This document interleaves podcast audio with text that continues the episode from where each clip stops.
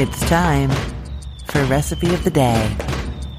Happy Independence Day! I have to tell you that since becoming an American last spring, this holiday has really become important and special to me. I feel this extra tingle, like tear in my eye kind of feeling. And so I want to say to all of you Americans out there, whether you were born American or became one like me, happy special day to you. I hope you're celebrating and I hope you're eating something wonderful and special. So I am telling you about something wonderful and special, and that is a Wagyu burger. Making a burger out of Wagyu beef is probably the most special burger that you can make. So what is Wagyu? Traditionally, it refers to a specific breed of cattle from Japan that is known for its rich marbling and buttery taste.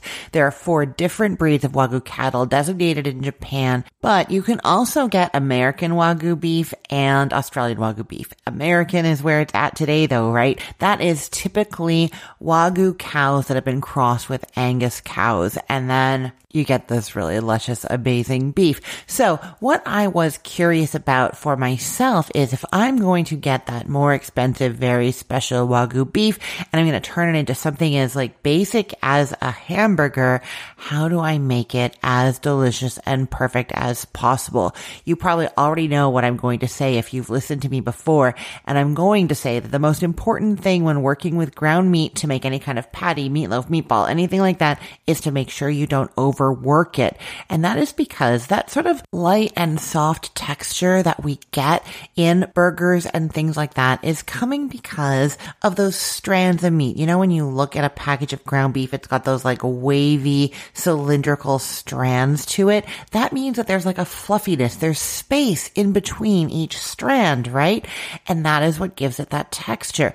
If you go and moosh those all together and like crush them into a paste so there are no strands left, you lose that softness and that is what gives you tough burgers. So if you're spending the extra money on this special beef, you want to make sure you don't do that and you want to handle it as little as possible. I have two recommendations for you here. So we are going to be seasoning the meat, but we're not adding anything else. There's no breadcrumbs. There's no egg going on in here. This is too special. We don't want to add any other flavors or textures, just a little seasoning. So how do we get the seasoning into these burgers without working it very much? Like I said, there are two options. The first is you just form your patties directly from the package. Divide it into as many portions as you want, compress them into cylinders, kind of gently smoosh them into discs from there. Not too hard, but hard enough so that they're going to hold together. Then you're going to season the outside of the patties. You see, if you season the outside, then you're not having to mix things together and risk compressing all that lovely meat. So you can season the outside.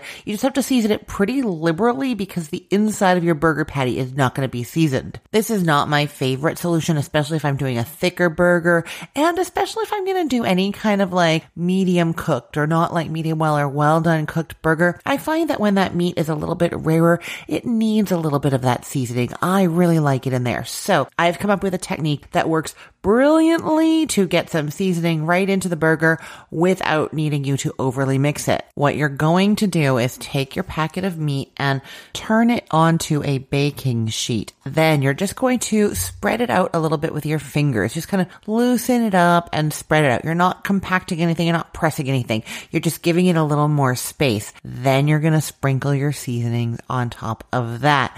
I'm recommending a half teaspoon of salt and a half teaspoon of onion powder. You could do a little garlic powder if you wanted as well. Nothing else. Now, I know some of you really want to put some chopped raw onions in there, but I'm telling you, it just is going to be too hard to mix those in evenly and you're better off to do the seasonings in this case. Okay.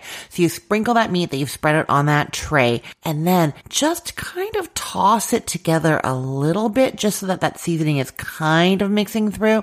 Then make your patties from that. You haven't mixed anything, you haven't pushed anything together, you have not compressed anything, and you're gonna do the same thing. You're forming it into a sphere, a ball in your hands, compacting it fairly well, and then squishing it into a disc, trying to not push too hard, but just hold them together. Now you've just gotta cook them. You can of course grill them. It is the special grilling day of the year, the 4th of July, in which case you want a medium hot grill, and it's gonna be five to seven minutes per side, depending on how well you like your patties cooked. I do recommend when you're working with something as special as this that you get an instant read thermometer or even a probe thermometer and you monitor that temperature because you want it perfect, right? But you'll start with six minutes on the first side, then flip it over if you're putting cheese on your burger. And I really think you should.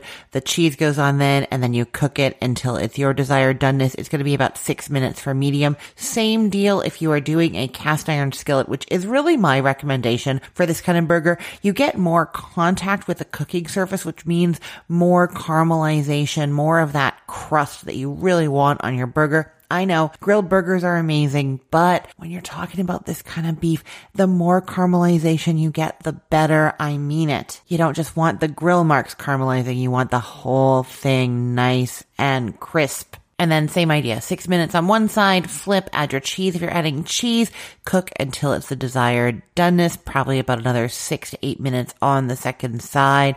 And then you're building your burgers. I really like a brioche bun for this, nice and soft and buttery, bringing out the buttery flavor in that meat. Split them open, lettuce, tomato, red onion.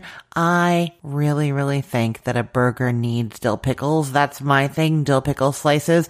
I actually ask in restaurants if I'm thinking about ordering a burger if they have pickles and what kind of pickles they are. Recently, somebody even brought me a little bowl of their pickles so I could taste and make sure it was kind of a weird conversation. It was very sweet that she did that. But I'm just saying, I love a dill pickle on my burger. And so that's what I would do here. But you do what you love as you should be doing on any day as special as this. I will put the link to this recipe in the show notes for the podcast episode, or you can head to cookthestory.com slash R-O-T-D and get it there. I'm your fairly newly Americanized friend, Christine Pittman from cookthestory.com, thecookful.com, the all new chicken cookbook, and from this podcast, recipe of the day. I hope you have a fantastic, celebratory, amazing day. Let's get cooking.